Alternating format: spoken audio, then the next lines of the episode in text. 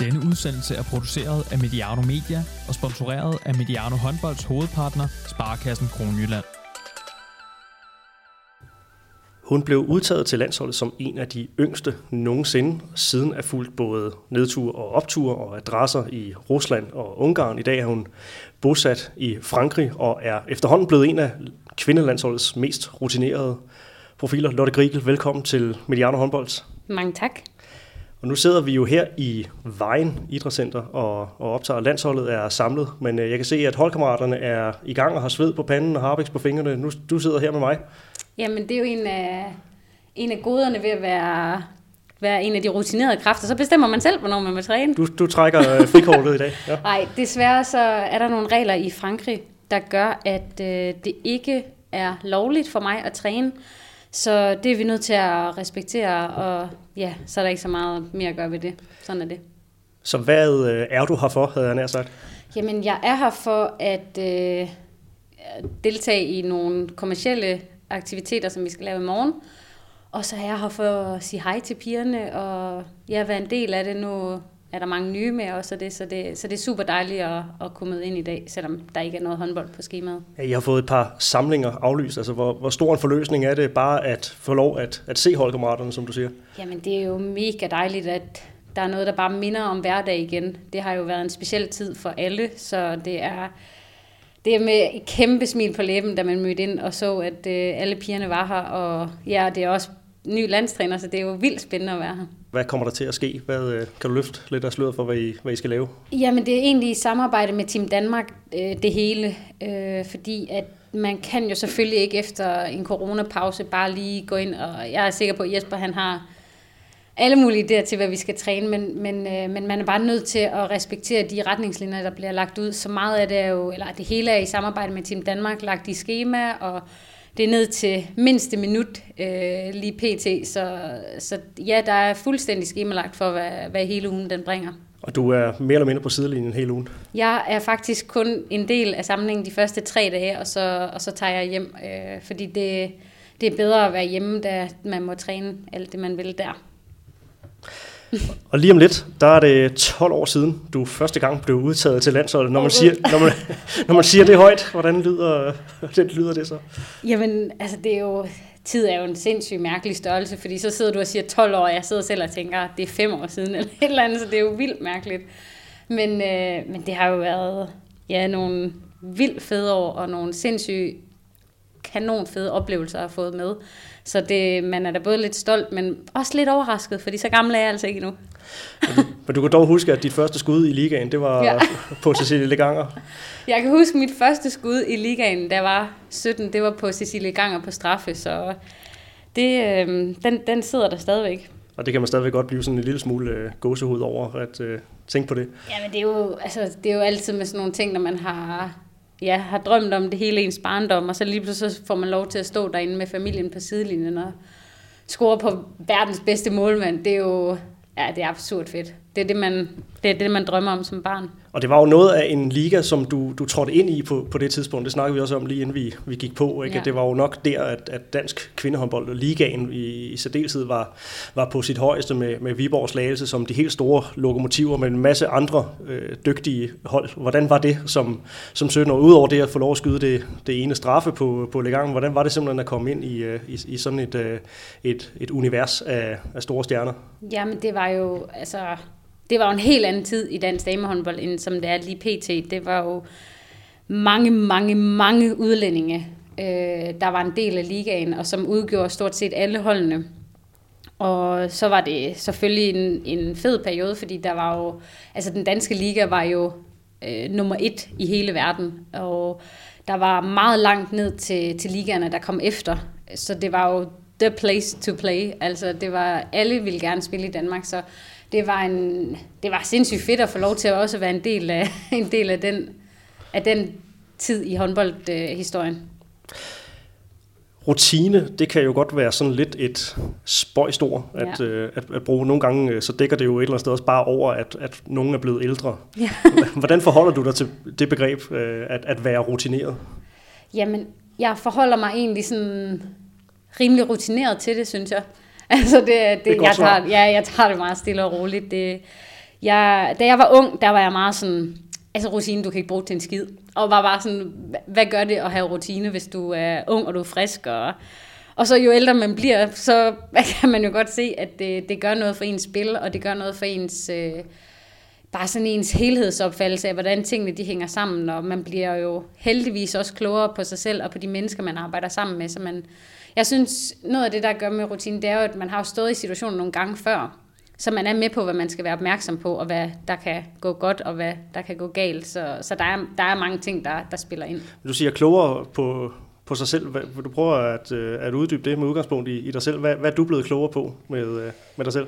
Jamen, jeg tror, jeg er blevet klogere lidt på i forhold til... Øh, altså, håndbold, det er jo en holdsport, og det ved vi godt alle sammen, men, men jeg tror, da jeg var yngre, der havde jeg sådan lidt, det kan jeg godt klare selv.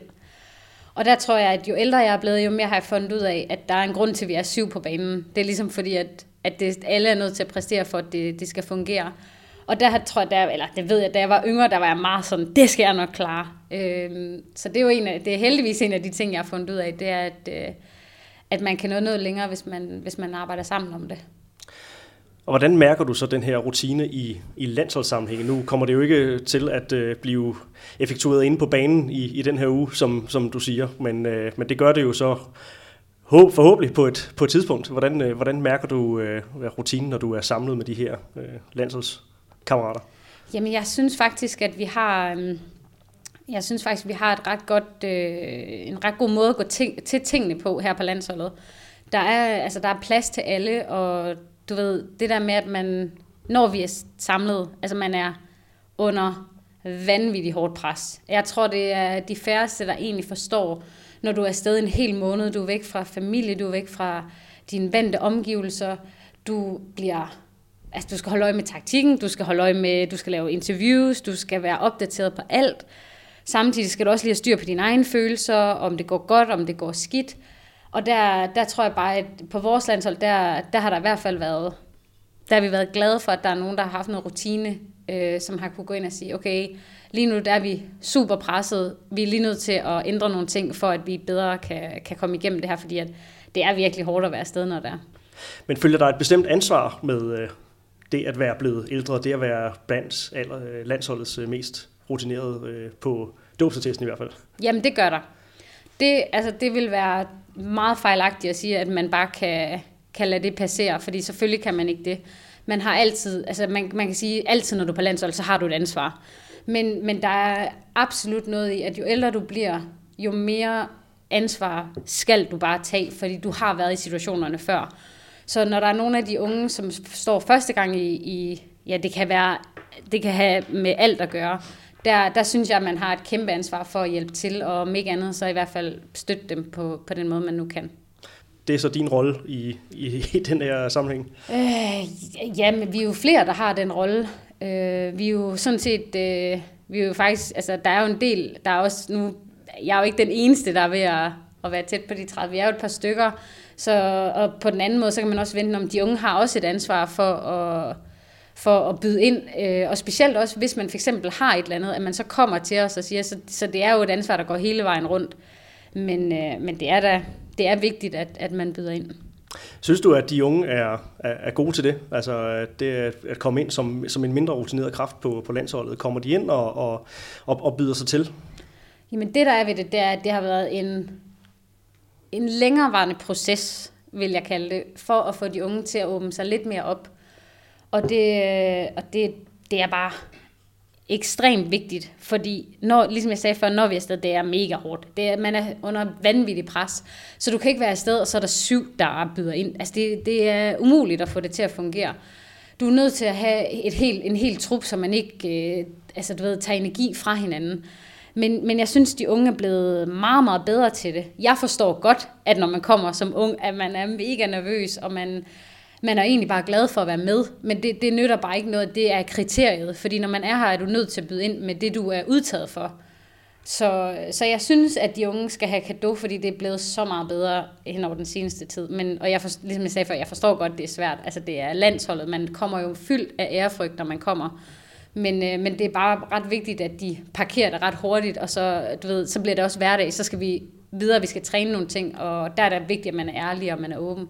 Men du sagde også, at du kunne huske en, eller du kan, du kan mærke en forskel ganske naturligt fra, da du, øh, da du selv kom ind på landsholdet og, og var ung, og så til, øh, og så til, til nu. Altså man, jeg tænker, man alligevel øh, skal ramme en eller anden zone, hvor man skal have rystet nogle sådan premiere nerver af sig, og man skal lige finde sig til rette i, i, i det øh, system. Ja, altså det, det er jo, når man kommer, det, altså man, kan sige, man kan starte med at sige, det er jo noget, vi alle sammen drømmer om når vi spiller, når vi er unge spillere, unge håndboldspillere, vi drømmer om at spille på landsholdet, vi drømmer om at synge nationalsang. Og så lige så står man der, og så er det bare, okay, nu er jeg her. Hvad gør jeg så? Så jeg tror, det har noget at gøre med øh, tiden fra, at du står og tænker, nu er jeg her, hvad gør vi så? Til at du faktisk bare er en del af holdet. Den skal gerne være så kort som muligt, fordi jo hurtigere du har følelsen af, at du er en del af holdet, jo hurtigere præsterer du også.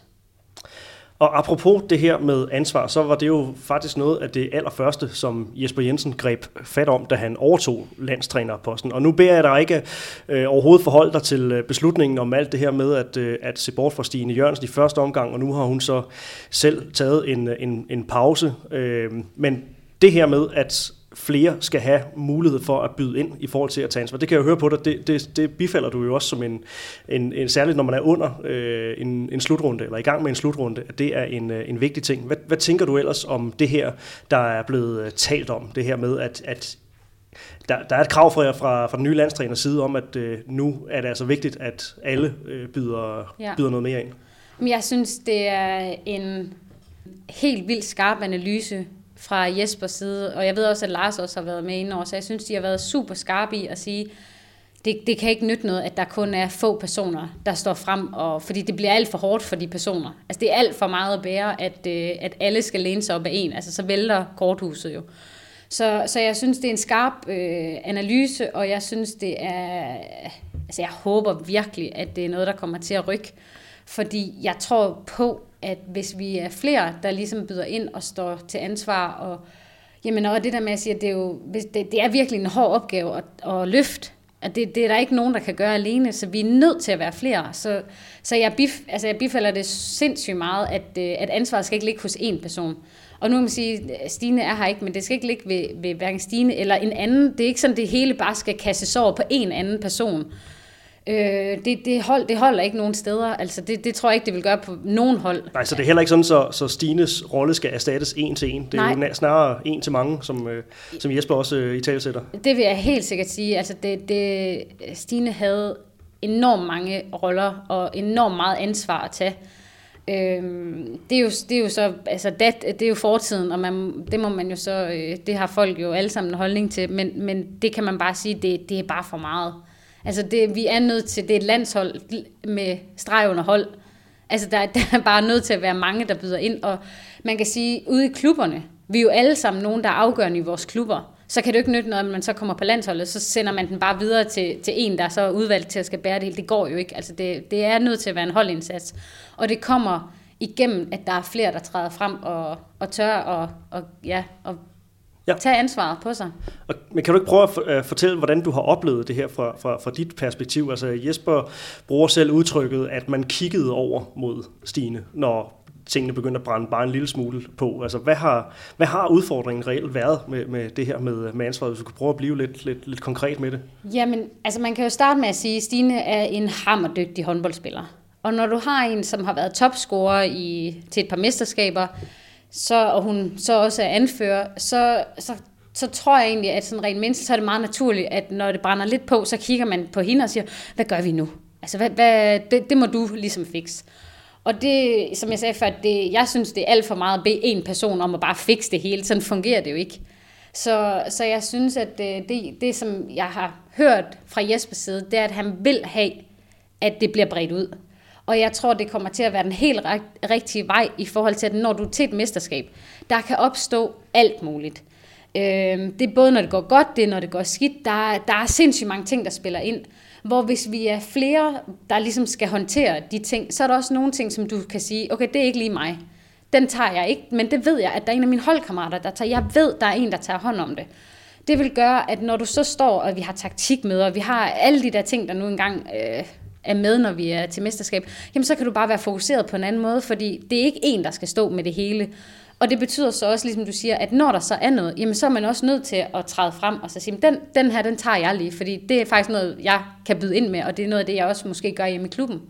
Du sagde, inden vi startede optagelsen, at I har ikke snakket konkret med, med Jesper om de her planer Nej. nu. Er det, er det på skemaet i løbet af ugen, at I sådan skal, skal nærme jer lidt nogle af, af, af de her ting? I hvert fald få åbnet op for, hvad det er, ja. han mener med det, og hvad nogle tanker han har omkring øh, ja, opbygningen ja. af den nye gruppe her. Altså det skal jo lige siges, vi har ikke snakket om det fælles, men Jesper har været super god og super kommunikativ under coronakrisen, og har haft, haft ringet rundt, og Lars har haft møder med alle, så jeg synes, der har været en super god rød tråd med det, som Jesper har udtalt, og så det, som vi har snakket med dem individuelt om.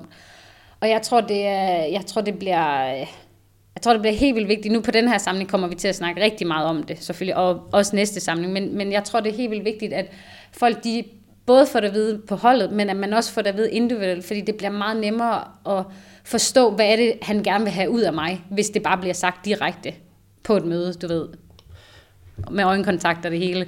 Ja, det giver en anden øh, dynamik. Nu har vi ja. selv siddet og optaget en del podcast ja. hjemmefra, og det giver altså noget andet at sidde og ja, i det her Præcis. tilfælde kigge, øh, kigge dig i øjnene.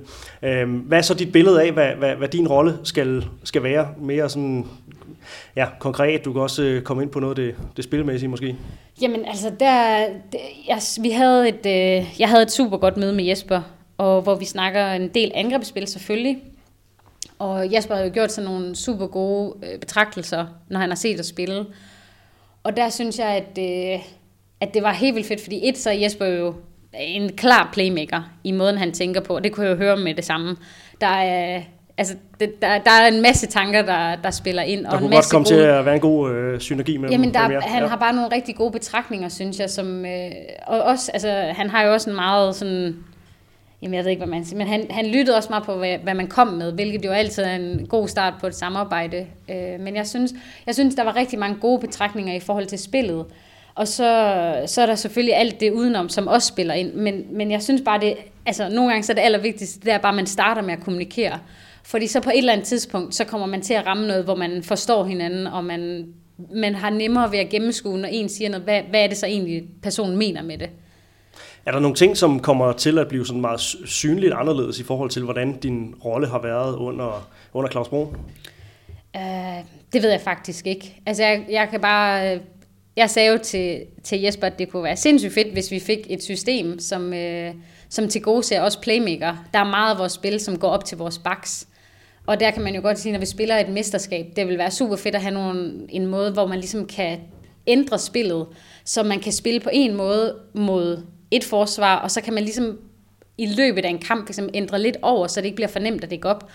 Og der, det, det var han, øh, altså det, det blev vi begge to enige om, det kunne blive sindssygt fedt, fordi vi har faktisk enormt mange spiltyper på holdet, og vi, vi er faktisk også ret forskellige, men alligevel kan det godt komme ind i et system, hvor man kan sige, okay, den her situation, der får Lotte en rigtig god mulighed, og så gør jeg med det, som jeg er god til.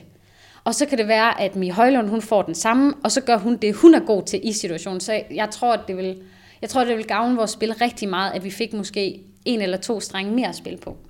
Og det, du lytter til her, det er altså en udsendelse på Mediano håndbold. Tusind tak, fordi du lytter med. Det er udsendelse nummer 34, efter coronavirusen sendte nationen i nedlukning. Og i mange af dem har vi arbejdet hjemmefra, som jeg lige har nævnt, og har forskellige digitale løsninger. Men nu er vi altså begyndt at bevæge os ud i verden igen, meget naturligt, nu hvor landet er begyndt at blive åbnet igen.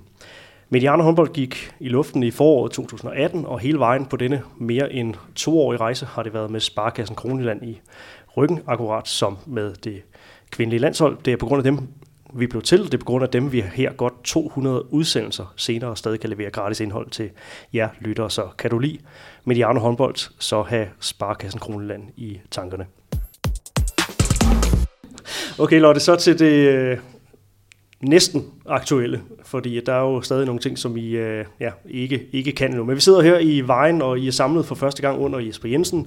I skulle jo på nuværende tidspunkt have været samlet to gange og spillet øh, fire ja. landskampe, hvis jeg ikke så meget fejl, mod henholdsvis Brasilien og, og Japan. Og det er der jo så kommet en virus i vejen for. Så hvis ja. I lige fortsætter med at tage lidt tilbageblik her. Nu har vi efterhånden stillet en del mennesker det her øh, spørgsmål. Så det får du også lov til at svare på. Hvordan har de sidste ja, nu tre måneder været for, for dig personligt? Jamen, det har været ekstremt specielt. Øhm, ligesom alle andre, så er hele ens verden jo bare blevet ændret tæt på fra den ene dag til den anden. Og ja, som idrætsøver, så er det jo hele tiden det der med, men idræt er jo bare idræt, og sådan en pandemi, det er jo, det er jo nogle helt andre ting, der spiller ind, så der bliver ens, hele, det som er egentlig er hele ens verden, det bliver skubbet fuldstændig i baggrunden. Og det er jo det er ret svært lige at forholde sig til til at starte med, men så kan man jo også godt se, når man så lige, du ved, tager et skridt tilbage, at okay, lige nu er der bare nogle vigtigere ting, så vi må lige vente lidt med at spille håndbold, men det har været, det har været enormt mærkeligt. Og øh, ja, du spiller jo i, i Frankrig, i Nantes i det vestfranske, og det, Frankrig det er jo et land, der har været hårdt ramt af, af corona. Vi er jo knap 30.000 dødsfald, som er corona-relateret. Ja. Ja, kan du ikke lige prøve at fortælle lidt om, om at have været en del af, af den nedlukning dernede, fordi det har jo været anderledes end, end i Danmark. Ja, meget anderledes. Altså, øhm, det har været ekstremt specielt, som jeg sagde før. Vi, øh, vi var på udebanetur dengang, hvor de begynder at lukke det hele ned. Og da vi så kommer hjem fra udebanetur, der er det egentlig, jeg, jeg bor med min mand og vores kæmpe hest af en hund i et, øh, i et dejligt lille hus i Frankrig. Så da jeg kommer hjem, der beslutter vi os faktisk for at blive. Dels fordi vi har lidt svært ved at rejse med vores hund, og dels fordi, at på det tidspunkt, der var der faktisk ikke nogen, der vidste, at det ville tage så lang tid. Så klubben havde egentlig øh, sagt, at vi måtte meget gerne blive, fordi hvis nu vi skulle spille slutspil, så skulle vi helst ikke i 14 dages karantæne, når vi kom tilbage til Frankrig, så vi skulle gerne blive, så vi kunne starte op med det samme, hvis det var, at det blev åbnet op igen. Så vi, var, vi valgte faktisk at blive i Frankrig, og det, det har, der har vi jo været i rigtig lang tid, og det var, det var en speciel tid, fordi vi, det er jo kun mig og min mand og vores hund, og altså, samfundet var jo, ligesom du sagde, har jo været enormt presset, og det har været en helt speciel stemning når der er så mange, der, der dør på så kort tid, og med noget, man ikke kan forstå, og man kan ikke forholde sig til det. Og der, kom, øh, altså, der var jo pressemøder næsten hver mandag på fransk, som vi sådan... Der var nogle af pigerne forhold, der var super søde til at give informationer videre, men man prøver også selv ligesom lige at opsnappe det, man kan. Og der, var, der blev det bare ret hurtigt klart, at den nedlukning i Frankrig var ret anderledes end den, vi havde herhjemme, fordi at vi måtte gå en kilometer væk fra vores hjem vi måtte kun gå ud, hvis vi havde et ærne, hvis man skulle i supermarkedet, hvis man skulle på apoteket. Man måtte øh, maks være ude en time. Det vil sige, at du skulle egentlig have ordnet alt på en time, og så skulle du være tilbage igen. Og til at starte med, der var det sådan, du, du skal skrive under på sådan en seddel, hvor du fortæller, hvad det er, du skal. Og hvis du bliver stoppet af politiet, skal du så vise den. Og hvis du så ikke har den, så får du bøde. Og til at starte med, der var bøderne sådan, altså ikke ret høje. Og så lige pludselig, så tror jeg godt, de, kunne, eller de fandt ud af, okay, vi er nødt til at sætte det op, så folk respekterer det. Og så blev det nogle vilde bøder, så man var jo sådan halv, at man var stresset hver eneste gang, man var uden for døren, fordi man bare var, du ved, man er i et fremmed land, og hvis der kommer en politibetjent, kan man lige snakke engelsk med ham. Og, så det, det har været enormt weird at være så langt væk hjemmefra under alt det her. Så det, som vi har kendt som nedlukning i, ja. i Danmark, det, det, ja, det sætter altså tingene lidt i, i perspektiv, når du fortæller det på, på den måde, at man øh, jo faktisk er sådan halvt indespærret i sit eget hjem, og ja, jeg forestiller mig selvfølgelig, det, det er dejligt med noget tid med sin, med sin mand og sin hund, men, øh, men øh, der, er, der er også nogle ting, man kommer til at, at, at savne undervejs, men, men ja, ikke mindst det her med, at, at forholdene er så, så specielle, som, øh, som de var. Jeg talte blandt andet med Anne-Grethe Nørgaard, som sad i Rumænien og, og, og fandt ud af, at det var en god idé at få benene på nakken og komme til, øh, til Danmark, ja. men, men I valgte at, at, at blive. At det, er du okay med den beslutning, at, at I gjorde det, eller fortrød du på et eller andet tidspunkt undervejs? Nej, jeg, jeg havde, vi havde det egentlig lidt sådan, at dengang, hvor det bliver klart, at slutspillet kommer ikke til at blive genoptaget, eller turneringen kommer ikke til at blive genoptaget, der, øh, der var det jo egentlig sådan ret, det var gjort ret klart, at man skulle helst blive, hvor man var. Og de øh, restriktioner, dem accepterer man jo og siger, selvfølgelig skal vi ikke til at rejse hele Europa rundt under en pandemi. Nu bliver vi, hvor vi er. Vi har det dejligt. Solen den skinnede. Jeg fik ordnet en masse have, og du ved, hvad man ellers får lavet derhjemme, når man nu bare går rundt.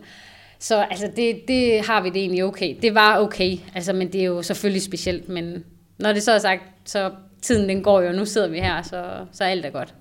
Det er, det er jeg da glad for at høre. Ja. Hvordan med dine din holdkammerater og hele øh, ja, klubforholdet ned i, øh, i, i Nantes, hvordan har det, har det været? Har det været med Zoom-møder som, som så mange andre? Og ja, hvad med træning og alt sådan? Kan du prøve at fortælle lidt om, om, om håndbolden i, i den sammenhæng? Ja, altså i Frankrig, nu det er måske en længere øh, forklaring, men i Frankrig der fungerer det sådan, at klubberne de er under noget, der hedder mutual forsikring.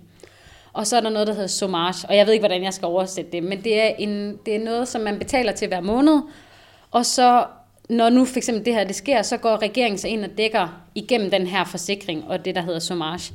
Så det har faktisk været ret strikt, at øh, de må ikke give os nogle programmer. Vi må faktisk ikke lave noget, der minder om håndbold.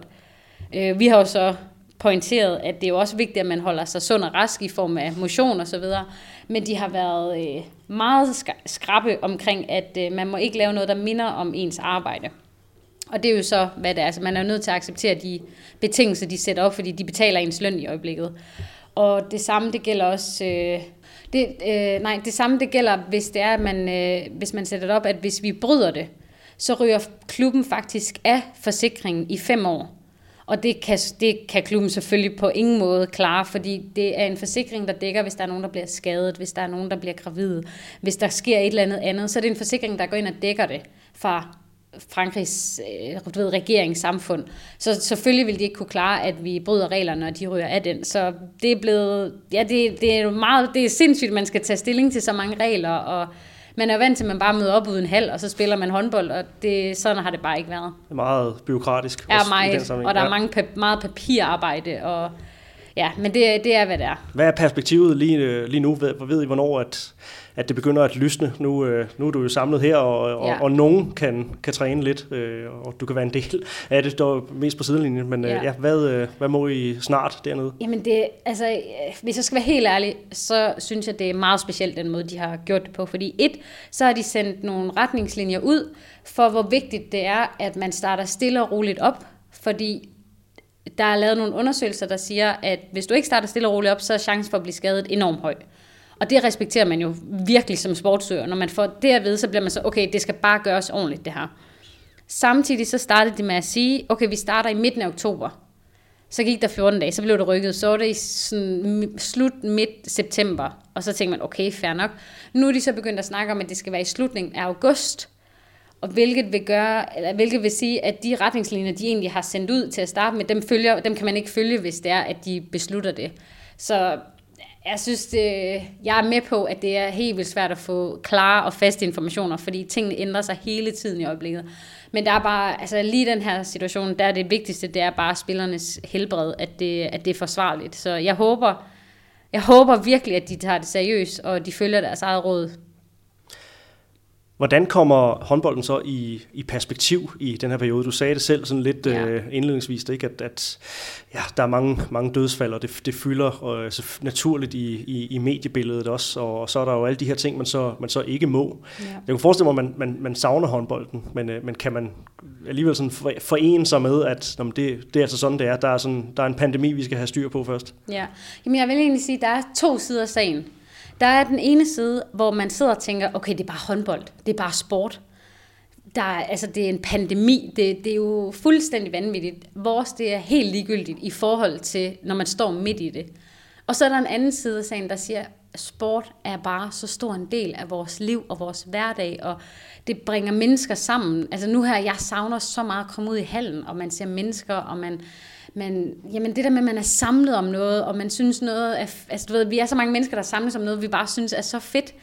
Så på den måde, så er det sådan, der er to sider, at der er to sider af sagen, fordi jeg synes også, at det viser, hvor meget vi har brug for at samles og være du ved, fælles om noget. Og det synes jeg et eller andet sted, det er, man kommer til at være sådan, jeg tror, man kommer til at værdsætte det virkelig meget, når vi igen må, du ved, ja, mødes og være sådan helt op og køre over, om det så er sport eller koncerter, eller hvad man nu går op i. Det, man må aldrig tage det for givet, at vi kan, at vi kan mødes på den måde igen. Men, men, men fint at se det fra, fra begge sider, det giver dig fuldstændig ret i.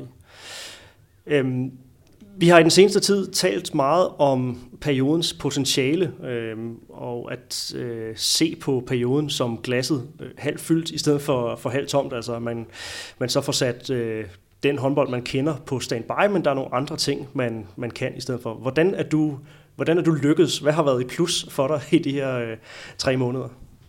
Jamen, jeg synes jo, at øh, en af de bedre ting ved coronaen, det er jo faktisk, at man, man sætter virkelig stor pris på den hverdag, man har. Og at man ikke tager noget for givet, fordi det kan bare blive taget væk fra dig lynhurtigt. Så, så det er sådan det, der står overordnet, det er bare, hvor er hvor skal man være glad for, for det, man, det, man har, det, man er blevet givet, og det, man selvfølgelig har kæmpet sig til, men, men bare hele ens hverdag.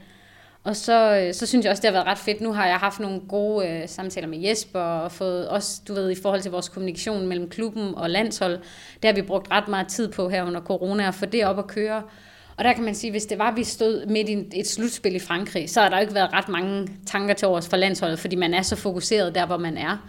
Men det har ligesom givet mulighed for, at vi har kunne haft nogle dialoger omkring spillet og de ting, vi gerne vil, vil udvikle på. Så, så jeg synes egentlig, det har været, det har været spændende i forhold til, at man har haft du ved, mere tid til at give nogle flere tanker til noget, som normalt bliver skubbet lidt i baggrunden, fordi vi er så hængt op i vores klubber. I forhold til sådan det, øh, ja, det, det rent håndboldmæssige, er der så sådan nogle, øh, nogle særlige sådan mentale værktøjer, du har, du har gjort brug af? Nu siger du, at du har lært at sætte, sætte pris på det, du har til, øh, til, til dagligt, men sådan fremadrettet, hvad er, der, er der noget, du sådan har haft fokus på og vil, vil arbejde med? Det kan også være noget, noget fysisk. Jamen altså for mit vedkommende, der har det jo været, fordi jeg ikke har kunne altså du ved, rigtig komme ud og egentlig at træne, så har det været rigtig meget gulvøvelser derhjemme og knæøvelser. Jeg har jo desværre haft nogle knæskader, så det har været mega vigtigt at bruge tiden på fornuftigt i forhold til, at man har trænet knæ, og man har trænet ankler. Og nu Mikkel Juhl og vores fys her på landsholdet, han boinger mig altid oven i hovedet og siger sådan, du skal lave din ankeløvelse, og hvor man er sådan, Mikkel, vi har tusind ting, vi skal træne. De der ankler, der er, der er beskytter på, det er fint nok. Men det er jo sådan nogle ting, hvor man lige pludselig har haft tid til at gå lidt mere i dybden med nogle af de ting.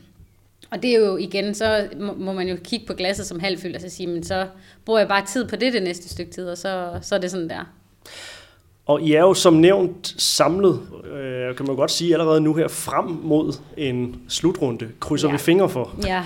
i, øh, i december måned, øh, EM 2020, ja. sådan delt værtskab med, med Norge. Allerførst lige det her med at, at krydse fingre, altså strejfer tanken, der øh, det her med, at, at EM 2020, det, øh, kan blive meget anderledes, og det måske i virkeligheden, øh, ja, der, der måske stadig er en sandsynlighed for, at det ikke bliver til, til noget. Hvordan forholder du dig til sådan en, en træls tanke? Jamen lige nu, der, der har jeg det bare følelsen af, at alting ændrer sig hele tiden. Så lige når du har fået en information, og du er sådan begyndt at dig til det, så sker der et eller andet nyt. Så det er faktisk ikke noget, jeg har brugt sådan super meget tid på, fordi at tingene går virkelig stærkt. Men det er selvfølgelig, da Morten Henriksen, sportschefen i DHF, han nævner det i dag med, at de er begyndt at tænke på alle mulige måder, de kan du ved, få så meget ud af det som muligt. Så var man jo sådan, okay, det var ikke lige det, jeg havde regnet med. Men, øh, men man håber jo bare på det bedste, fordi der er ikke noget federe end at spille mesterskab på hjemmebane. Altså det er jo det største, og jeg, jeg har det virkelig, det bobler bare inde i hele kroppen, fordi man, det der med, at vi øh, du ved, vi er fælles om det, og det er Danmark, og det er bare, jeg, det, jeg, er sådan, jeg ved næsten ikke, hvordan jeg skal få det ud på ord, fordi jeg glæder mig så meget.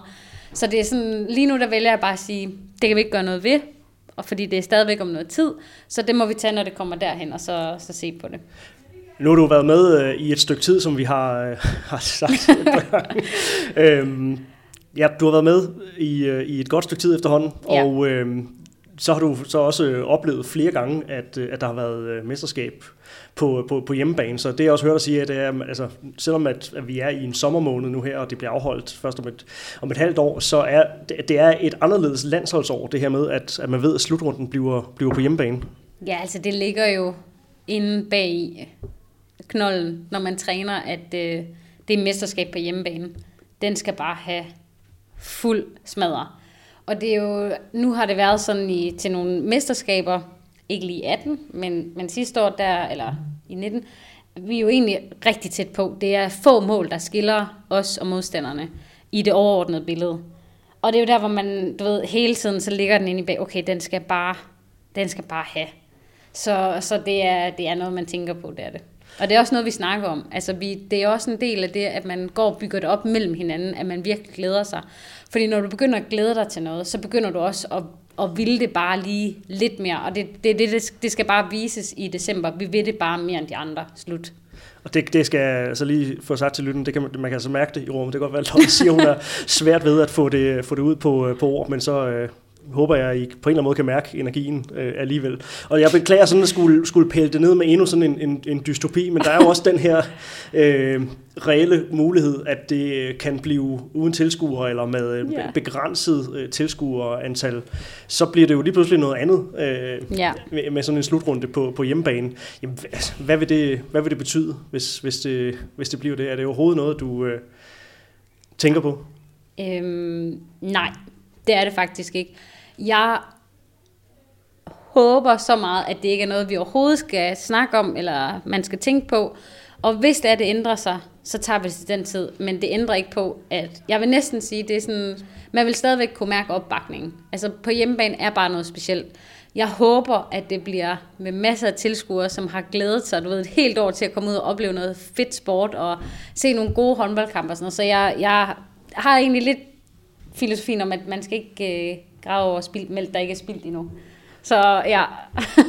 så man skal ikke bare aflyse? Nej, det skal man selvfølgelig ikke. Altså jeg ved ikke, det kan måske have noget at gøre med, hvis de siger, okay, hvis vi rykker det, eller et eller andet, jeg ved ikke, hvordan det skal fungere med turneringerne og sådan noget, så vil jeg godt kunne se, hvis man, hvis vi så beholder det på hjemmebane, hvis man siger, okay, vi rykker det hele, øh, simpelthen bare, alt bliver forskudt, lidt ligesom man har gjort med OL. Altså, det, det vil jeg egentlig godt kunne forholde mig til, men, øh, men de, de, de kan lige våge på at tage det fra os.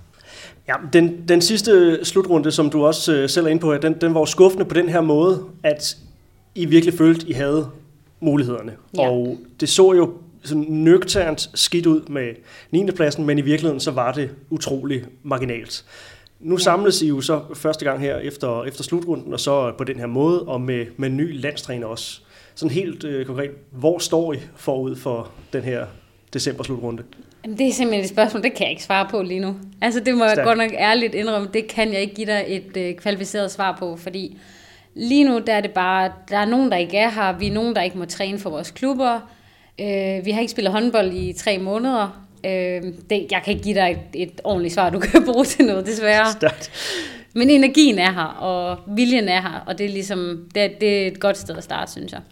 Og øh, ambitionerne er jo ikke nødvendigvis blevet mindre, efter at, at Jesper Jensen er, er trådt til. Han øh, får jo sagt i øh, den podcast her på kanalen, som han var med i, at vi skal drømme om en plads i semifinalen. Og så må man jo tolke på det her med at drømme, som man vil.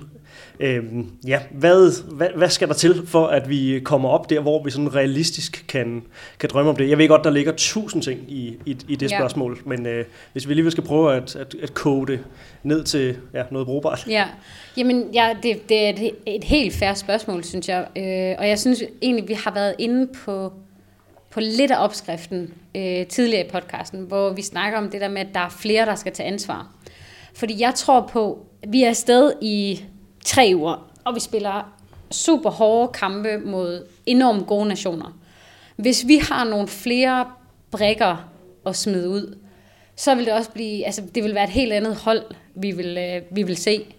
Hvor hvis det er, vi bliver ved med at køre lidt videre i det samme, jamen det er jo, det, altså ærligt, så bliver det bare for nemt at læse. Også selvom at vi faktisk er enormt gode til det, vi gør. Fordi som vi lige snakkede om før, det er marginaler, der skiller os.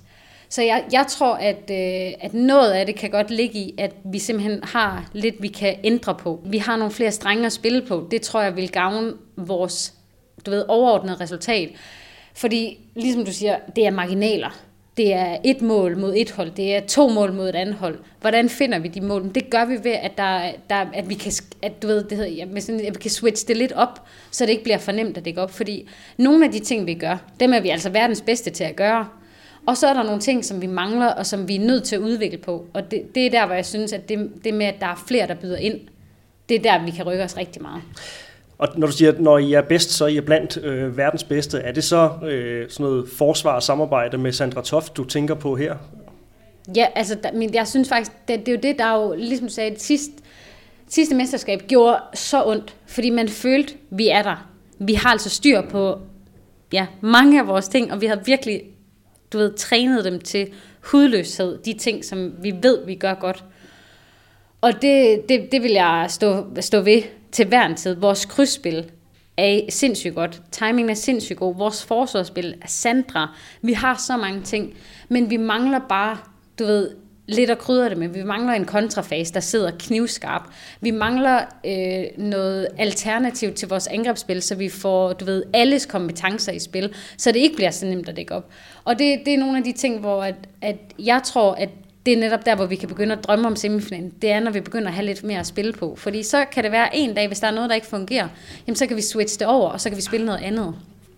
Og nu skal vi jo ikke til at sammenligne landstræner eller, eller noget som helst, men du har også prøvet øh, flere gange det her med, at, at øh, også i klubregi, at, at skifte træner undervejs. Altså bare den her energi, tænker jeg, som, som et trænerskifte kan, kan, kan give, det må jo også, øh, altså jeg synes jo, man kan mærke også øh, de andre, jeg har, har snakket med i, mm. i, i, op til her, at, at der er en eller anden form for, for optimisme. Altså, Jesper Jensen kommer selv med en, med en, med en optimisme. Altså, ja. så, så altså, det må da et eller andet sted være, være rart at stå her et halvt år før et, en, en slutrunde på, på delvis hjemmebane, og ja. så have en, en, faktisk en rigtig god fornemmelse i kroppen, selvom man ikke helt kan sige, hvor man, hvor man står spilmæssigt. Ja, jamen det har jo helt vildt meget at sige, måden man kommer ind til til ting på.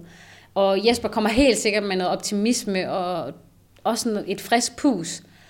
Øh, nu, ligesom siger, man skal jo aldrig sammenligne landstræner. Jeg har, jeg har erfaret i min karriere, at alle trænere, de har noget fedt, de kan give en, og alle træner har også nogle mangler, hvor man synes, de skulle gøre noget anderledes. Sådan er det bare. Sådan tror jeg også, det er på andre arbejdspladser, at en chef måske, man er enig i noget af det, og så er der noget af det, man er uenig i. Øhm, og der synes jeg, at det er, at det er enormt fedt, at man, i hvert fald for mit vedkommende, nu har jeg haft tre forskellige landstrænere, og jeg håber, at Jesper han også kan, du ved, kan give noget, men, men man kan tage noget med fra dem alle sammen. Og, øh, og der er det jo helt sikkert noget, at når man kommer som ny, og man kommer med en masse energi, så har man også, du ved, mere overskud til at give det, give det fra sig. Øh, og der synes jeg allerede, jeg kan mærke i forhold til Jesper, at vi har haft nogle gode dialoger i, netop som jeg sagde om angrebsspillet, at, at der, der, var, der var der allerede noget, han sagde, hvor jeg var sådan, okay, han har faktisk stået i akkurat samme position, hvor han også havde nogle af de følelser med, at man, man skal spille baksene meget op. Hvordan kommer man så selv til udtryk i spillet?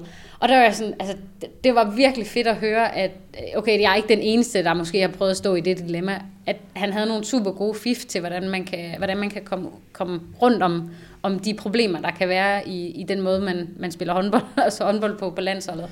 Så det, det, jeg tror, der er så meget i forhold til, at folk de kommer, og nogle gange så går de, men der er altid noget, man, du ved, noget positivt, man kan tage med derfra. Og det var også noget af det, som, som Claus Broen han, øh, var inde på også ved de seneste øh, to mesterskaber, særligt det, det seneste her, og så også i forbindelse med hans, hans afsked. Altså, jeg synes, han øh, i tale sætter meget det her med, med det fundament, som I faktisk har fået skabt sammen ja. i hans øh, tid. Kan du ikke prøve at sætte lidt ord på, hvad er det for nogle øh, eller sted skuldre øh, Jesper Jensen træder ind på, eller I som, som landshold øh, træder ind på nu her, det, det fundament, som I sammen har fået skabt? Fordi det, det, jeg hører dig jo sige, at, at der der, der er mange ting, der faktisk er lykkedes godt ved de seneste slutrunder, men, men så er der nogle ting, som siger, hvis man lige justerer her, så øh, ja, hvad er det for et, et, et fundament? Jamen, altså jeg vil starte med at sige, at jeg synes, at kvindelandsholdet har et vildt godt fundament. Jeg er med på, at der altid er folk, der har en holdning om ting, og det skal de bare have lov til. Men sommer summarum er bare, at fundamentet er super godt. Der er en, øh, altså, og jeg synes, en ting jeg vil sige, der, der har været ret fedt lige her, mens Jesper han er kommet til, det er, at han egentlig har sagt, jamen alt det, der fungerer, det bliver vi bare ved med at lade fungere. Det er der ingen grund til, at vi skal til at, at, at, lave, du ved, at lave om på. Det er, jo, det er jo bare fedt, at det er, som det er. Øhm, og det er jo også, altså, der kan man sige, Claus har jo været her i fem år, så altid når man har været et sted i fem år, specielt i håndboldverdenen, det er jo en evighed fem år nærmest. Så han har jo sat sine spor, og Claus er kommet ind med super mange gode ting også. Øh, blandt andet det der med at bygge et fundament op omkring, at der er noget tillid i truppen, og at vi kender hinanden rigtig godt. Og, jamen, der, der er virkelig mange gode ting at bygge videre på. Og jeg tror, at Jesper er et super godt valg til at netop at lige at få de sidste detaljer på plads. Noget andet, som der også har været meget fokus på ved de seneste slutrunder, det ja. har været jeres image som, ja. som landshold. Øh, så vi snakker uden for de 40 gange ja. 20 måden, I præsenterer jer selv på, og, og, og det her, ja, efterhånden øh, den, den, den slitte øh, floskel med, hvor meget I giver af jer selv. Ja. Øh, og øh, flere vil jo mene, at det var særligt kritisk i, i 2018-slutrunden, og, og man anede faktisk næsten sådan en, en decideret konflikt mellem de større medier og, og jer som, øh, som landshold. Øhm, øh, ja, TV2, som er primær rettighedshaver, der holdredaktør Dan Philipsen skrev en klumme, hvor han blandt andet meldte, at han øh, han skrev, jeg husker ikke en slutrunde, hvor der har været så få gode historier at fortælle med det danske landshold. Hvor er den spiller, der siger noget uventet, hende, der giver noget af sig selv, har en holdning eller mod til at være uperfekt i sine ord og optræden. Og det blev der kommenteret lidt på frem og tilbage, men da vi så nåede til Japan i 2019, altså jeg synes, at det var tydeligt at se, at I var meget bevidste om det her. Måske ikke det, den specifikke øh, klumme, men, men, men sådan i det hele taget, hvordan I præsenterede jer. Selvom øh, vi måske heller ikke var, var komplet enige i, i kritikken, så lignede det i hvert fald, at I gjorde en indsats. Gjorde I det? Jamen, altså til at starte med, der vil jeg sige, at øh, min holdning er, at vi altid giver alt, hvad vi har af os selv. Hver eneste interview, jeg ser pigerne gå ind til, der er de åbne og de er ærlige. I 2018, altså når man har tabt med 12 mål til Rusland, eller, og du kommer ud direkte efter sådan en kamp, hvis du spørger folk, men, øh, hvordan, har du, men, hvordan tror du, jeg har det? Det er jo mega nederen. Og det, jeg tror, at nogle gange så blev det måske opfattet som i, at folk bare var lukket i. Men, men hvis man lige havde vendt om og sige, okay, hvordan tror du pigerne, de har trænet et helt år op til det her, og så får man decideret bare smæk. Man har det ikke ret fedt. Og, og der tror jeg måske, at det blev lidt... Øh, altså jeg tror, vi havde været... Øh, vi havde haft nogle... Vi havde prøvet nogle gange, at den måde, vi kommunikerede på, den, det var ikke rigtig blevet forstået, de ting, vi egentlig gerne ville sige. Og det var ikke rigtig blevet kommunikeret videre ud, både i artikler og så videre, hvad det egentlig er, vi, vi står for. Og når man har prøvet det nogle gange, og man har følt, at jamen, det, er altså ikke, det, er ikke det, jeg, det er ikke det, jeg siger, øh, så hvorfor er det, de ikke forstår det? Så er det klart, at øh, et, man mister lidt en tillid til dem, man står og snakker med. Og samtidig, når du gør det, så bliver grøften også bare større og større. Og, øh, og der, der, altså nu med, med dans indlæg der, det er jo super fint, at vi er uenige. Altså, det er jo altid okay. Øh, og det er jo også, man kan også sagtens være uenig, og så stadigvæk lytte på, hvad folk de siger, og prøve at gøre det bedre. Og jeg synes, at øh, vi havde nogle gode snakker omkring det på holdet, hvor vi siger, jamen, det, det kan godt være, at de har gjort noget tidligere, som vi ikke har været enige i, men vi er også nødt til at, ligesom, at komme videre, fordi at selvfølgelig så lever vi af hinanden. Altså damelandshold har jo brug for, at netop TV2, de, de har det, de også skal bruge for at gøre det interessant for folk, og samtidig så har vi også brug for det i forhold til sponsorer, så der skal jo være et, et godt samarbejde. Det, det er der nødt til at være. Og det er også okay, at de er kritiske. Det, det er der ingen problemer i. Men det skal heller ikke være sådan, at man føler, at når man har sagt noget, at det så bare aldrig helt er det, man har sagt, det der bliver skrevet, og det, det de, de historier, de tager fat i. Så, så jeg synes, at øh, vi havde, altså ind, på, internt på holdet havde vi nogle super gode snakker om, hvordan kommer vi, altså hvordan kommer vi videre fra det her. Og en af, nu kan jeg lige skal være ærlig, en af tingene, det var sådan, at inden i den syge, man spørger, hvad skal vi snakke om? At det er bare lagt ud flat, hvad er det, vi egentlig skal snakke om? Fordi så kan man sige, jamen øh, det der, der, det, der synes jeg, vi skal snakke om det her. Da man er lidt mere sådan, man er lidt mere aktiv i interviewet og i det her forhold, vi har med At det netop pressen. bliver et, et samarbejde ja, og med, med tillid. Ja, ja. Øh, og det synes jeg i hvert fald i, i 19 fungerede sindssygt godt. Øh, også fordi der var også, altså jeg kan huske, jeg havde et, øh, et interview i studiet, som var enormt hårdt. Fordi mesterskabet, det bølgede op og ned. Så var vi helt op, så var vi helt nede. Og så stod man der, man, man, er, øh, man er så langt væk hjemmefra, man er super, du ved, øh, fokuseret på kampene, og så skal du forholde dig til deres holdning midt i et studie på live fjernsyn, og du vil ikke sige noget dumt for, over for dine holdkammerater, dine træner, og du vil gerne øh, respektere alle, og samtidig så har du også, du ved, din egen holdning. Og der synes jeg, det, der var der helt klart en bedre følelse i 19, fordi det blev lagt lidt mere ud. Jamen, det her det er det, vi skal snakke om, så der kommer ikke nogen overraskelser. Det er ikke sådan, at vi lige smider en ind til sidst, sådan, hey, hvad med det? Og så står man der sådan på live fjernsyn, og sådan, øh, okay, der har jeg ikke lige et godt svar. Så, så jeg tror, der er vildt meget i, at vi måske har flyttet os lidt i forhold til, hvor, måden vi går til interviews på, og måden måske også de jeg tror også, de bliver lidt mere åbne omkring, når vi også er aktive i det. Så er de også lidt med, så lad os, du ved, finde ud af det og snakke om det, fordi håndbold er jo sindssygt subjektivt. Altså det går, for det første så går det vildt stærkt, og der sker helt vildt mange ting. Alle har deres holdninger, så der er jo så meget at tage fat på. Og hvis man så altid føler, at det bliver misforstået, jamen så, så bliver det virkelig svært at samarbejde. Så jeg synes, det er blevet meget, meget bedre, og det, jeg håber også, det kan fortsætte. Ja, det er simpelthen sådan en, en, tillids, øh, ja, en tillidssag mellem jer og et øh, Jamen, et, hvis, vi et, bare et lige, hvis vi bare lige siger, at det, er sådan, det handler om, at du skal give noget af dig selv. Mm. Men skal du give noget til dig selv, til en, du bare står og tænker, jamen, kan jeg stole på? Du ved, ja. det, er, det er sådan lidt paradoxalt, at man siger, jamen, du skal give alt, hvad du har af dig selv. Okay, til nogen, jeg ikke kan stole på, det, det kan du jo ikke. Det er jo, det er jo umuligt. Så så snart, at der skabes den her tillid, og igen, som jeg siger, de må altid gerne være kritiske. Det er der mm. overhovedet ikke noget problem i. Men så længe man holder det til, at du ved, vi bliver quoted rigtigt, og alle de der ting, at det, er, at det sidder knivskarpt, mm. så man ved, jamen under alle omstændigheder, så kan vi gå tilbage, så kan vi du ved, snakke om det så bliver det også meget nemmere at åbne op af sig selv og give noget og vise, hvem man egentlig er, uden for, også uden for banen. Det er en sjov størrelse, det her med at give noget af sig selv, fordi ja. at, at når man så også følger journalister på, på diverse sociale platforme. Det er i hvert fald noget, der sådan ofte bliver øh, i talesat, når nogen ikke giver nok af sig selv, eller når journalisterne ikke synes, at en øh, ja.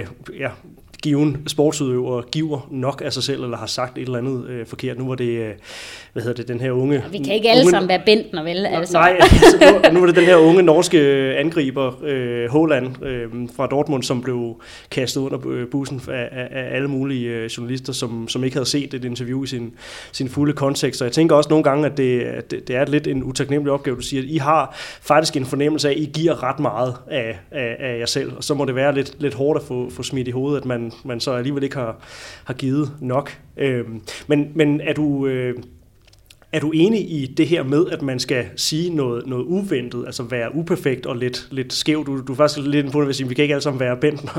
øh, altså, man skal, man skal være uperfekt, før man, før man rigtig giver noget af, af sig selv. Det hører det lidt som en, Nej, ja, altså, en kritik af. Jeg synes jo, man skal være reel. Fordi det nytter heller ikke noget, du bare står og siger noget, bare for at sige et eller andet skørt, for at det så er sådan, åh oh, okay, hun sagde noget vildt. Det, det er jo overhovedet ikke pointen. Altså man skal være reel, og man skal, jeg synes også, man skal sige den holdning, man har. Jeg har så også det kodex, at når du spiller på et hold, så kommer dine holdkammerater altid først. Og specielt når du er til et mesterskab. Det kan godt være, at der er en, der, du ved, man synes, okay, hvorfor, hvorfor skal hun altid skulle straffe? Eller hvorfor er det målmand? Hvorfor er det hende, der står, ikke mig, der står? Whatever det kan være. Men du har altid det kodex på et hold, at dine holdkammerater kommer altså først, når du er afsted på den måde, som vi er afsted på. Når det så er sagt, så, så, så synes jeg, at det vigtigste, det er, at man er ærlig. Og det er også derfor, når jeg siger det der med efter i Frankrig, hvor man har fået tæv af Rusland, og man står, jamen, hvad, hvad er der, du kan sige? Du, du kan være ærlig og sige, det var noget pis, altså træls. Og så, så står du der og sådan, jamen, du giver noget, sige noget vildt. Hvor sådan, skal jeg sige, vi er dårlige? Altså, du ved, ja. hvad er det egentlig, man, man vil frem til? Og altså, jeg er også med på sport af følelser.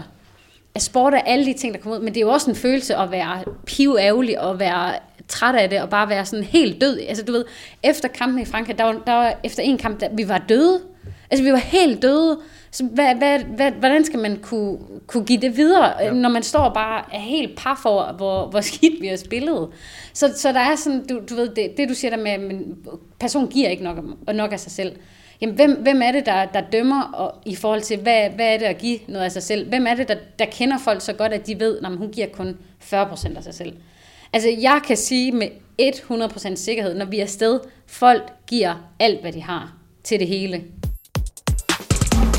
Apropos det her uperfekte, endnu et apropos, vi forsøger virkelig at bygge nogle gode broer her. Øhm, men en anden interessant ting, som Jesper Jensen sagde, da han var med og snakkede med, med Thomas Ladegaard i en udsendelse, du kan høre her på kanalen, det var, at han godt ville gøre op med det her 12-talspige-begreb. Ja. Øhm, og han siger, øh, ordret, vi må ikke have for mange 12-talspiger. Vi skal have et system, hvor Estevana Polman også kommer igennem systemet. Du kom jo selv ind på landsholdet i en, i en tidlig alder, kom ind i ligaen i en, i en, i en tidlig alder, har været en del af, af, af DHF's uh, talentsystem og sådan noget. Jeg, jeg beder dig ikke om at forholde dig til, hvor du selv ligger på, på Estevana Polman-skalaen. Men kan, kan du forstå, hvad han, hvad han mener med det, når vi snakker... Det er nok med sådan fremtidens landshold, ja. han, uh, han, han snakker om her. Jamen det, jeg forstår fuldt ud, hvad han mener. Altså, det er jo, at det er altid, jeg har altid holdning omkring, at det er en forbandelse, når man begynder at skal sætte folk i kasser. Da, da jeg var ungdomsspiller, der fik jeg at vide gang på gang på gang, du er simpelthen for lille. Hvor jeg er sådan for lille til hvad? Til at spille håndbold. Hvem, hvem er det, der skal fortælle, at det skal være høje piger, eller det skal være små piger? Jeg har, altså jeg har den helt klare holdning, hvis du elsker at spille bold, så er der plads til dig. Så, så selvfølgelig er der plads til dig, og jeg tror også i forhold til sådan, øh, i forhold til min egen historie, når man får det at vide så mange gange, så er det virkelig svært ikke at begynde at tro på det. Så hvis du ikke har et, et, du ved, et godt fundament derhjemme, der kan blive ved med at sige, prøv det, du er god, som du er. Og, altså min mor, hun sagde altid, gør det bedste, du kan, så er der ikke nogen, der kan forlange mere. Og det er sådan en, den har altid bare været i bagerst i hovedet. Altså hvis du gør det bedste, du kan, hvorfor skulle du så ikke kunne klare dig igennem? Hvorfor skal du passe ind i en eller anden boks om, at du skal være enten høj eller lav, eller du skal kunne det ene? Hvis, du, hvis det, du kan, det er unikt, jamen selvfølgelig skal der være plads til dig så. Og så, altså om det så er til landsholdet, eller hvad det er, så er det jo stadigvæk glæden ved at spille håndbold, der skal være alt overskyggende. Det skal ikke være, om du passer ind i det ene, eller om du passer ind i det andet. Altså, min holdning er, at der skal altså være plads til os alle sammen, både høj og lav. Og skør. Man må også godt være lidt skør. Og give noget af sig selv ja, på den... og give noget af sig selv. på den, øh, og man må også gerne være, hvis man måde. ikke vil give noget af sig selv. Ja. Det er også fair nok. Ja. Så må vi andre bare give lidt mere. Det er klart.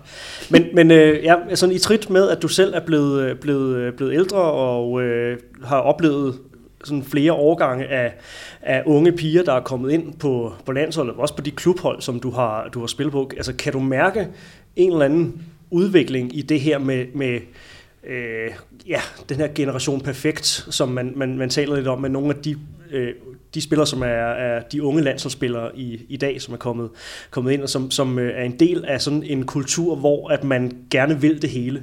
Ikke? Og man vil gerne være bedst inden for, for det hele. Har du kunne mærke øh, et eller andet skred i den udvikling, i trit med, at du selv er, er, er blevet ældre? Altså, det er jo lidt svært at sammenligne tingene, fordi at i det miljø, vi er, der handler det jo om performance.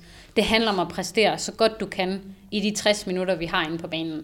Så, så det er lidt svært at sætte op imod, fordi at jeg forstår godt de unge, der kommer, og de er hammer nervøse for ikke at slå igennem, og ikke gør alt, hvad de kan for ligesom at, at have deres plads på landsholdet. Så, så det er sådan en, det er lidt sådan, jeg er lidt ambivalent ved at skulle svare på det, fordi de unge, jeg forstår godt, at de er nervøse, og de kommer, og de gerne vil være, du ved, perfekte. Jeg, jeg forstår godt ideen bag det. Men jeg tror på, at hvis vi har et system, hvor de kommer ind, og de ser med det samme, jamen, altså det, jeg, jeg nævnte også i starten, det der med, at du kommer ind på landsholdet, og så er du sådan, okay, shit, det er landsholdet. Ej, hvor er det fedt. Nu er jeg her bare. Men, men der skal bare ikke gå ret lang tid, før du siger, okay, nu er jeg her, til nu byder jeg ind med det her, jeg, jeg kan. Altså, der, der, t- øh, tiden må ikke være for lang. Og hvis du er nærmest panisk over, at det skal være perfekt, så bliver tiden bare rigtig lang, inden du præsterer det, du egentlig er, er udtaget for. Så jeg tror, der, jeg tror, Jesper har super meget ret i, at, at det, vi, vi må godt få en lidt mere loose holdning til det, og for eksempel at komme ind på et hold, hvor man siger, jamen, så prøv, selvfølgelig kan jeg ikke gøre alt perfekt. Men det, jeg kan, det er jeg mega god til. Så det er bare det, jeg skal byde ind med.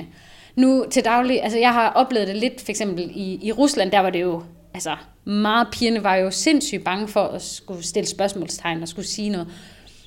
Så kom jeg til Ungarn, hvor det var lidt den samme kultur. Og så kom jeg til Frankrig, hvor de bare er mega loose. Og det, altså du ved, det med musik til træ, hver eneste træning, og man hygger, og, og der, altså mine erfaringer siger bare, både fra Rusland, Ungarn og Frankrig, når folk er afslappet i det, de laver, så præsterer man bare bedre.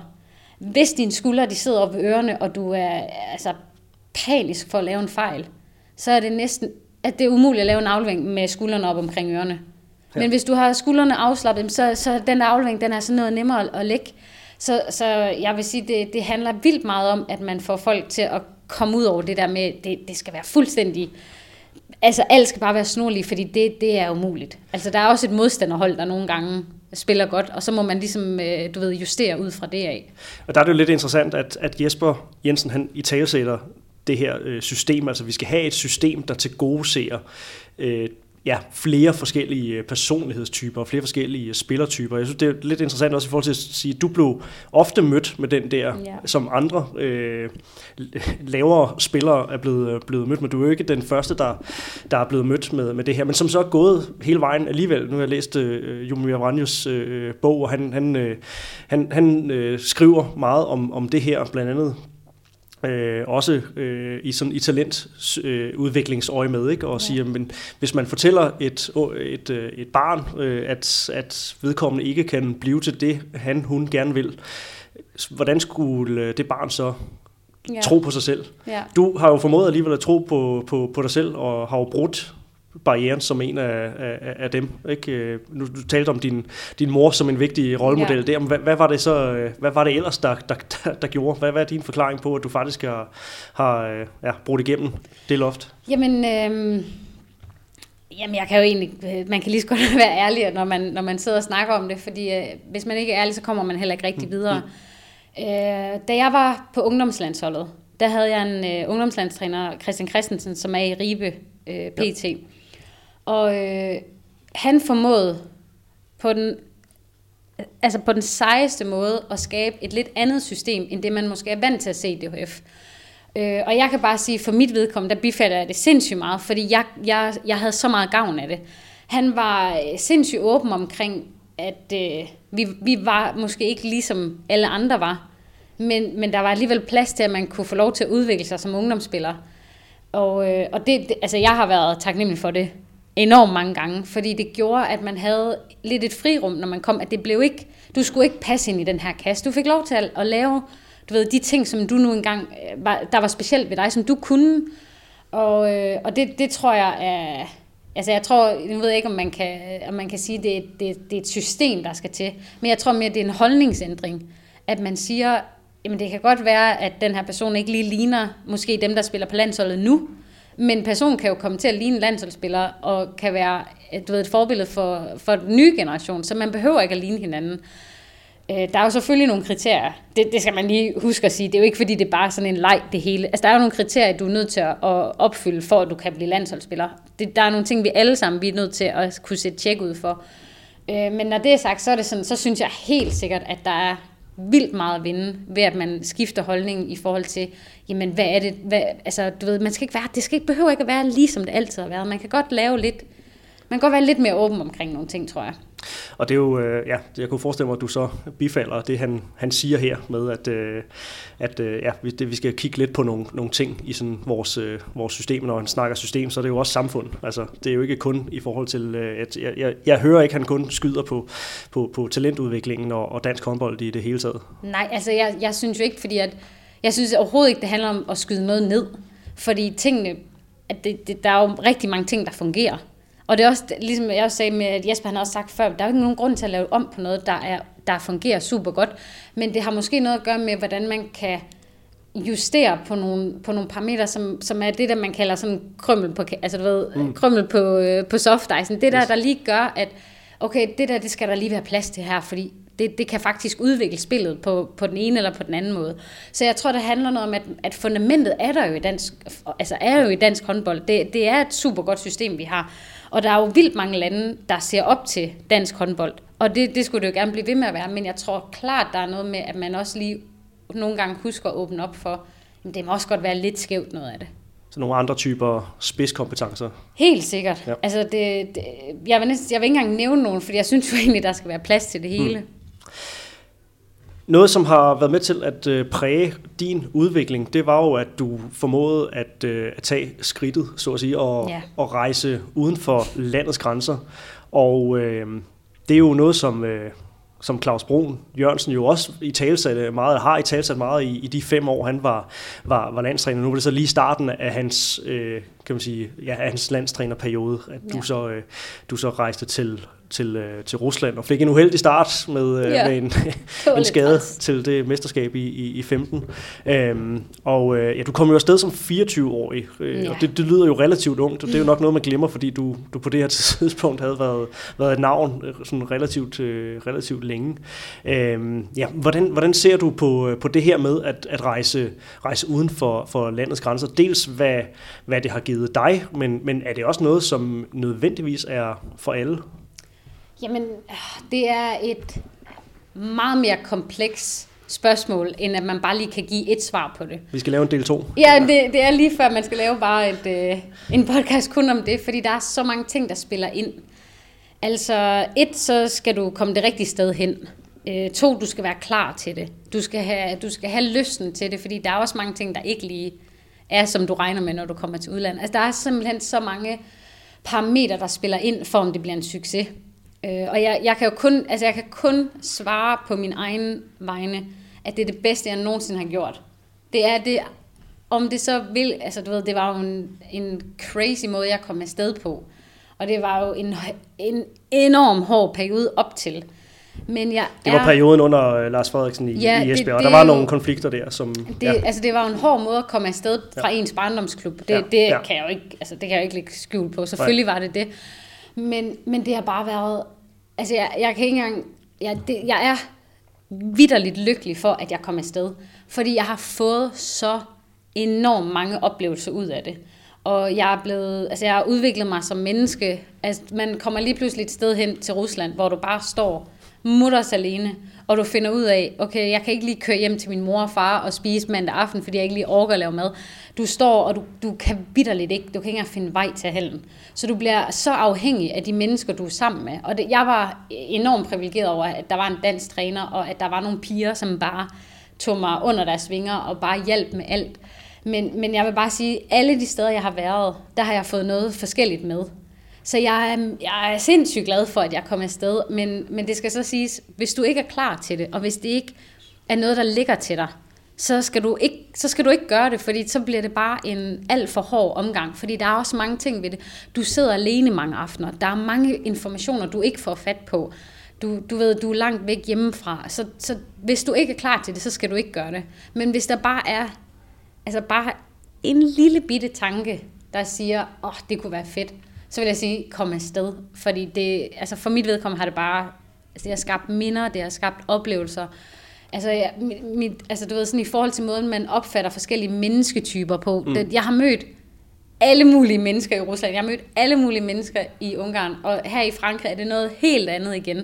Så det er virkelig nogle fantastiske oplevelser. Det er en fantastisk måde også at opleve andre lande på. Og for lige at binde en, en sløjfe, eller lave en eller anden uh, cirkel på, på udsendelsen her, så, øh, så, så netop det her med at være, være blandt de, de rutinerede, altså er du så en, som, som øh, nogle af de yngre spillere måske kommer og, og, og spørger, spørger dig ind til det her med at komme, komme udenlands? Er det noget, du kan på en eller anden måde øh, ja, præge, i hvert, fald, øh, i hvert fald stille dig til rådighed for, for, for råd og vejledning? Jamen altså, det er jo, selvfølgelig står man fuldstændig til rådighed, når, der, når de unge kommer med spørgsmål. Mm. Altså nu, øh, Heindal, hun er selvfølgelig ikke helt ung mere, men, men da hun øh, tog beslutningen om Rusland, der, der skrev hun jo også, hvor jeg bare var sådan, Heino, det bliver den fedeste oplevelse, du skal bare tage afsted. Så, så selvfølgelig står man til rådighed, og, mm. og at, ligesom jeg sagde før, man også, skal også være ærlig og sige, hvis du ikke er klar til det, så skal du ikke gøre det, fordi det er benhårdt. Men hvis man har lyst, så skal man virkelig, virkelig gøre det. Ud og søge øh, ja, eventyret. Ja, lige præcis.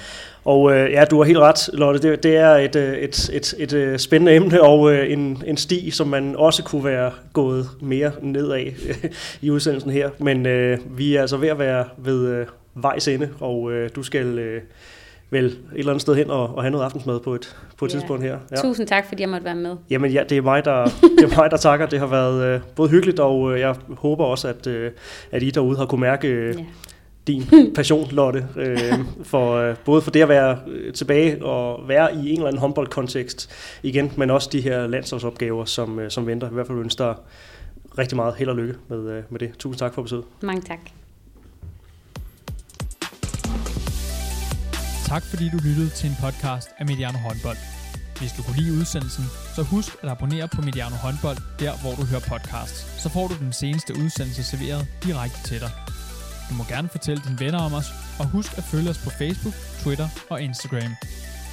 Mediano Håndbold kan lade sig gøre, takket være Sparkassen Kronjylland. Vi har gået hånd i hånd siden foråret 2018, og de er med os hele 2020.